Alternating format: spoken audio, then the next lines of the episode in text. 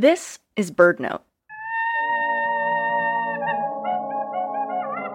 As the sun sets over New York City, author Helen Macdonald makes her way to the top of the Empire State Building.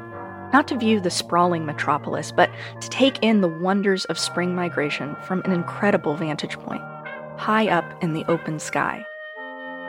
Macdonald writes in her collection of essays, Vesper Flights, that for every large bird I see, 30 or more songbirds pass over. They're very small.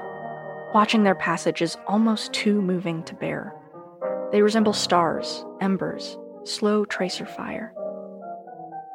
But her joy is dampened when she notices some of the birds circling endlessly around the building's brilliant beacon. These birds have been attracted to it, she writes, pulled off course, their exquisite machinery overwhelmed by light, leaving them confused and in considerable danger. After being mesmerized in this way, some birds drag themselves free and continue their journey. Others don't.